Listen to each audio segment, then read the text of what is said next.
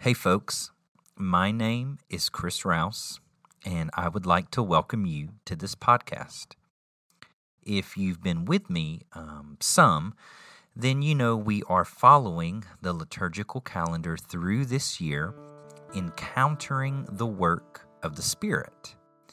Right now, we are in a period of ordinary time before the season of Lent begins. And for these weeks, we are counting until Lent begins. Our focus has been the I am sayings of Jesus in John's Gospel. Also, this past week was Holocaust Memorial. And so today I want to reflect on Jesus, who is the gate for the sheep and also my experience at the gates of the Dachau concentration camp I visited many years ago. It's bound to be a, a little bit heavier episode today, so uh, just keep that in mind. This is Pneumaturgical.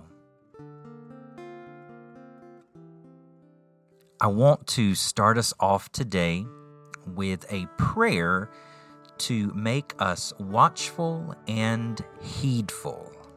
So let's pray together. Lord God, Heavenly Father, make us watchful and heedful in awaiting the coming of your Son, our Lord Jesus Christ, that when he stands at the door and knocks, he may find us not sleeping in carelessness and sin, but awake in spirit and rejoicing in his appearing. Through your beloved Son, Jesus Christ our Lord, who lives and reigns with you and the Holy Spirit, one true God, now and forever. Amen.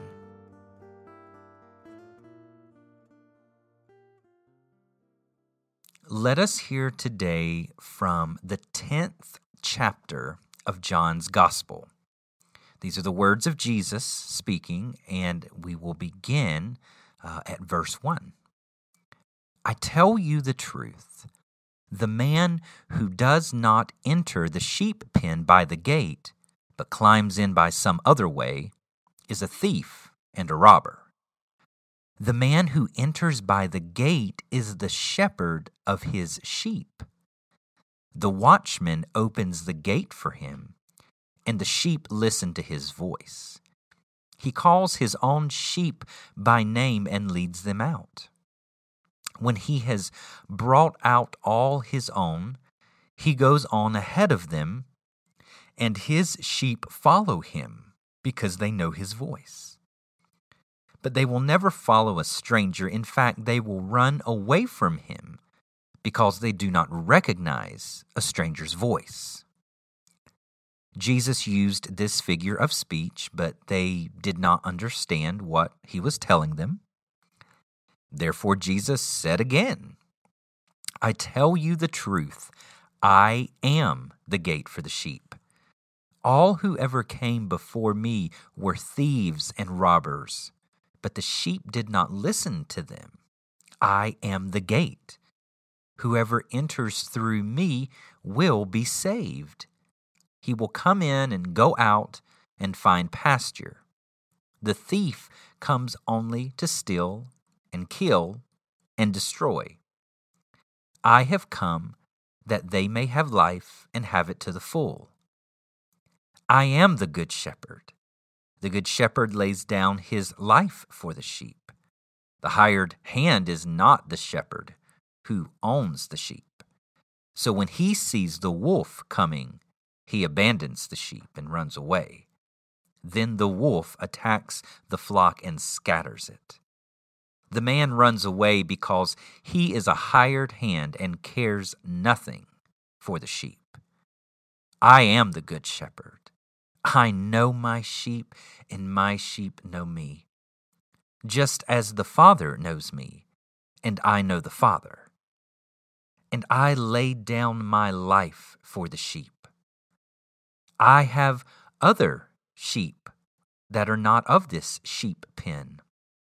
I must bring them also. They too will listen to my voice, and there shall be one flock and one shepherd. The reason my Father loves me is that I lay down my life, only to take it up again. No one takes it from me, but I lay it down of my own accord. I have authority to lay it down and authority to take it up again. This command I received from my Father. The gospel of our Lord Jesus Christ, given through the inspiration of the Spirit for God's people. Amen. In John 10, Jesus speaks about himself as a gate and a shepherd. So there's two interesting uh, images going on here. Now, the image of Jesus as a shepherd, uh, it's been something I've heard my whole life. If you were lucky enough to be in a Christian home in the late 80s and early 90s, you probably encountered the uh, little precious moments pictures and there was one, of course, that stands out in my memory of Jesus the Good Shepherd. Um, so there's a little, uh, you know, Christian culture throwback um, for y'all from the, like I said, the late 80s, um, early 90s, certainly. But uh, I, I rarely, uh, if ever, as I've thought about it, have heard someone talk just about the gate part of this scripture and I imagine it's it's because it, it would be harder to um, paint pictures of Jesus as a gate. I guess it would be a little bit more um, Salvador Dali ish, a little less um, precious moments ish. I don't know. Now, when Jesus talks about the gate, uh, it's it's related to the the shepherd, the image of the shepherd as well. And so Jesus says that only the, the true shepherd enters by the gate. So there is something about the gate that is safe and appropriate. Only the real authority enters at the gate because there is also uh, a thief and robber present as Jesus continues on. They try to enter another way. Maybe they try to um, break in the fence line, dig a hole, jump over, who knows. Uh, but of course, as Jesus you know teaches here in John 10, the the thief and the robber, um, these people who are kind of posing as shepherds, they're not they're not the real shepherd because um, they won't ultimately care for the flock. Now, I want to point out something interesting. Um, well, I mean, it might only be interesting, you know, to me. I don't know. Jesus uh, is talking in John 10 about this thief that comes to steal, to kill, and to destroy. And normally we talk about this thief as sin or a sinful lifestyle or destructive choices, etc. And I don't I don't necessarily think that's a bad way to look at that. And that's how I've, you know, always heard it preached growing up. But something that I, I noticed the other day is just before and after Jesus gives this teaching in John 10 about the thief, he has been caught up in some conflict or argument with religious leaders. Um, so maybe think in in our terms like you know yeah re- religious leadership, uh, influential pastors and um, Christian figures, whatever have you. So the fact that Jesus talks about a thief in the middle of his conflict with these religious leaders makes me wonder if maybe the thief that comes to steal, kill, and destroy might be empty religious teaching as well. So I don't know, just something to think about. because it would seem that these other religious leaders they are not the real authority they don't enter by the gate um, like jesus the, the shepherd jesus enters at the gate um, as a matter of fact he is the gate. And i think when we encounter a gate which i, I don't really um, come across too many of of these you know myself in daily life but when we do we are often looking to see what is on the other side. And on the other side of this gate who is Jesus is salvation deliverance safety wholeness peace um, comfort and what is more there is also this bit about the gatekeeper and only the gatekeeper opens the gate for the true shepherd so I think Jesus is kind of saying all at once, I am the one who genuinely cares for people, especially the broken and the poor and the forgotten. Now, the people that Jesus was speaking to here, they were people who understood much better than than I do, or or many of us probably do, the whole shepherd gate image. Um, the folks in Jesus's time would have lived uh, in a more agrarian kind of society than we do now, and so the image of gates and sheep out in the field and shepherds with them would have just been a, just a daily sight um, for them. Now, we have gates in our world today, but at least here in eastern Tennessee, where I am, um, sheep gates aren't in plentiful uh, abundance. This past week, as I mentioned uh, at the beginning, uh, was Holocaust Remembrance Day. And as I reflected on that day, I believe it was when this past Wednesday, um, as I reflected on that day, it did bring back to me what was probably the most striking gate I have ever had the opportunity to personally see. Uh, this was uh, or is the gate at the former Dachau concentration camp in Germany that I visited many years ago. And um, I have, have very rarely talked about the experience. Um, I think because uh, I guess I almost have a fear that I, I will never be able to adequately talk about you know about the experience of of being in that place um but i'm going to try a little bit here with you today the day that i was there uh, visiting it was raining kind of lightly but steadily. It rained the whole time that i was there and it was extremely cold.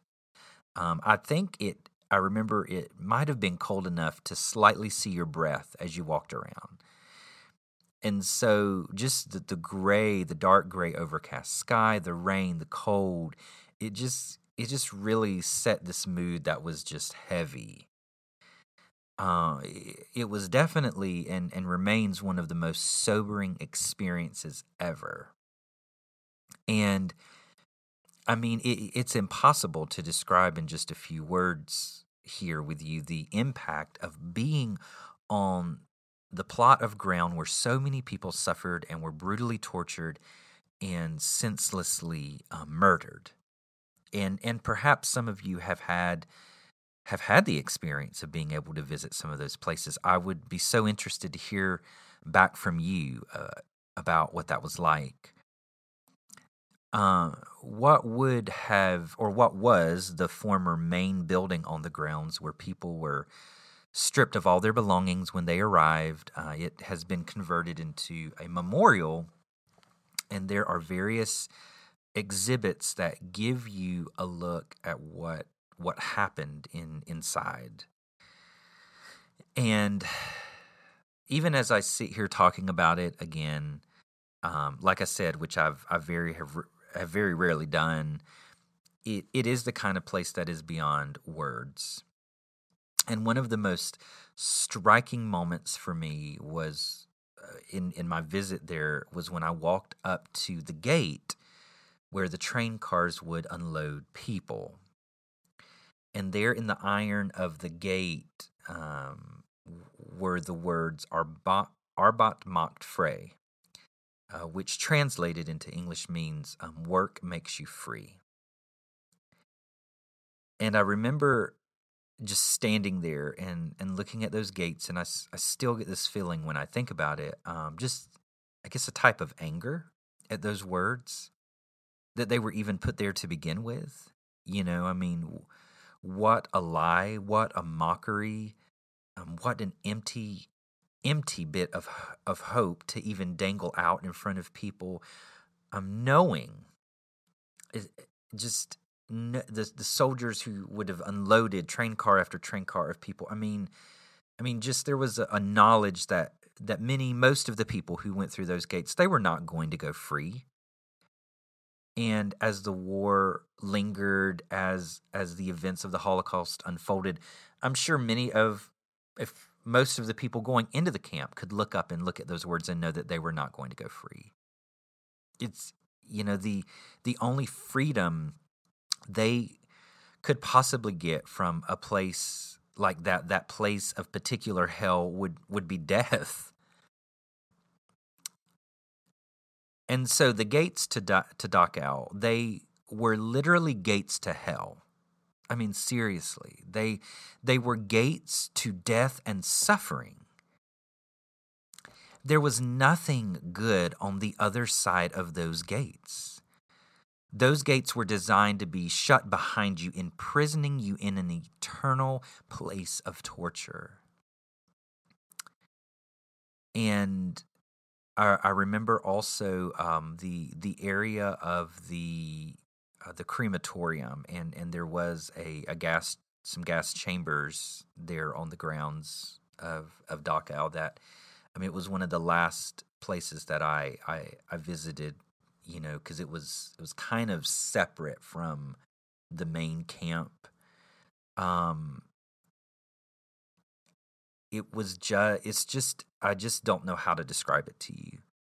I mean, and and this was a place, you know, again where the gate says to you work makes you free and and of course Dachau was kind of an imprisoned labor camp to to start with and then you know it it ends over here in in your death. I mean, it's it's just unbelievable. It's just unbelievable. Um, the the gates of Dachau. This is not the kind of gate that Jesus is. Jesus is not a gate of prison.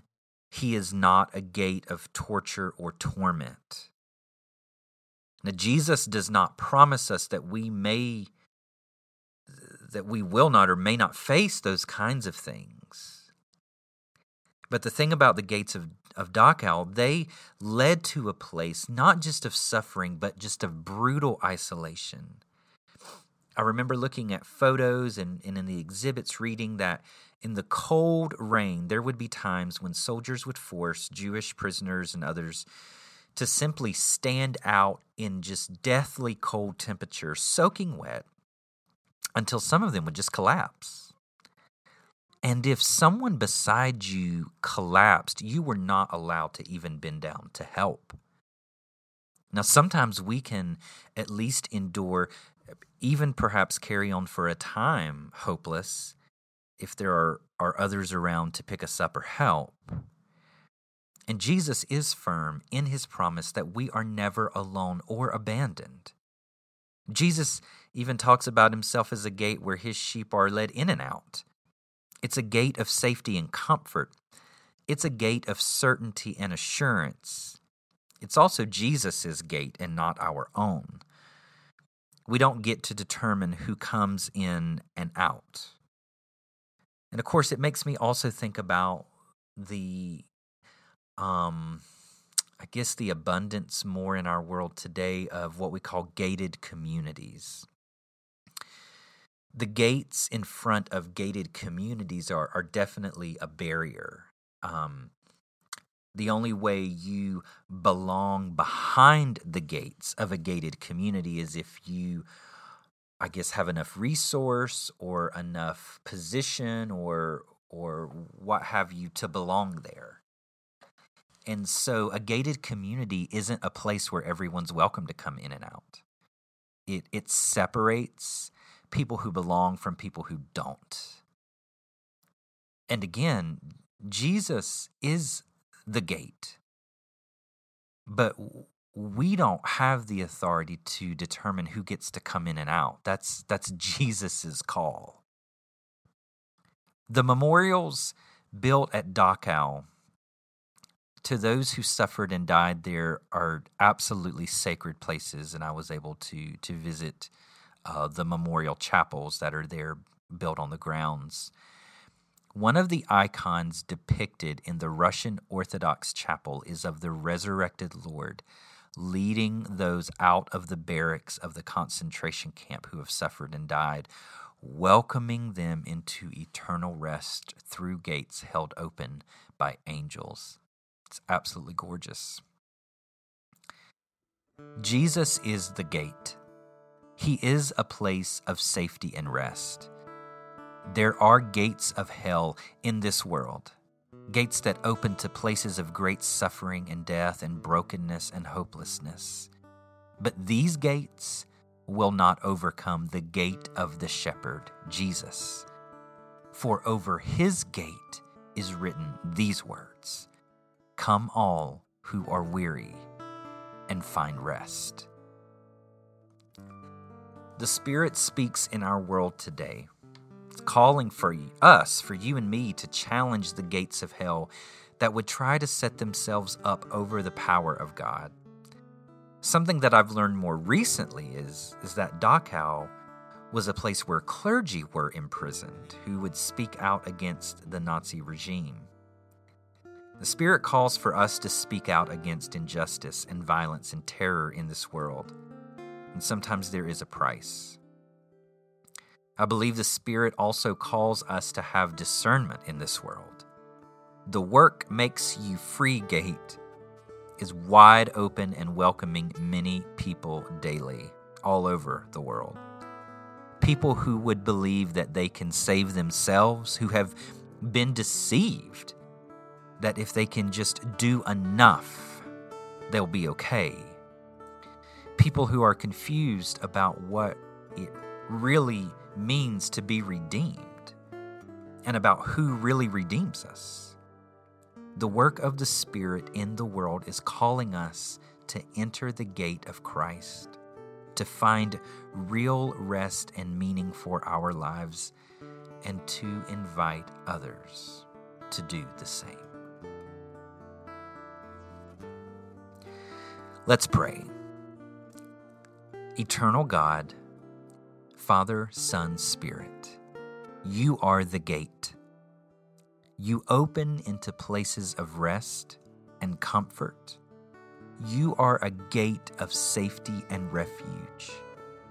You are a gate leading to truth and justice. Jesus, you are not a prison. You are not a place of torment.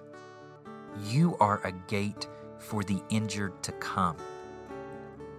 Holy Spirit, there are gates of hell among us. They open wide, trying to consume with death and terror and hopelessness. But they will not overcome the true gate of Christ. May we speak with your strength, calling these gates under the authority of Jesus, and leading others to the gate of the shepherd, where they will find rest. In the name of the Father, Son, and Spirit. Amen. Folks, I just want to thank you for hanging in there with me on this episode today. I understand it was it was a heavy episode, I, think, and may have stirred up a lot of a lot of thoughts or or types of reflection for you. As I mentioned in the episode, if you've had the, the opportunity to, to visit and experience places like Dachau, I'd be interested to hear from you. Drop me uh, a message at uh, pneumaturgical at gmail.com. And of course, uh, you know, share this episode with others who might find it meaningful. And uh, just if you would be gracious enough as well to just leave me maybe comments or ratings and uh, subscribe to this podcast so you can continue this pneumaturgical journey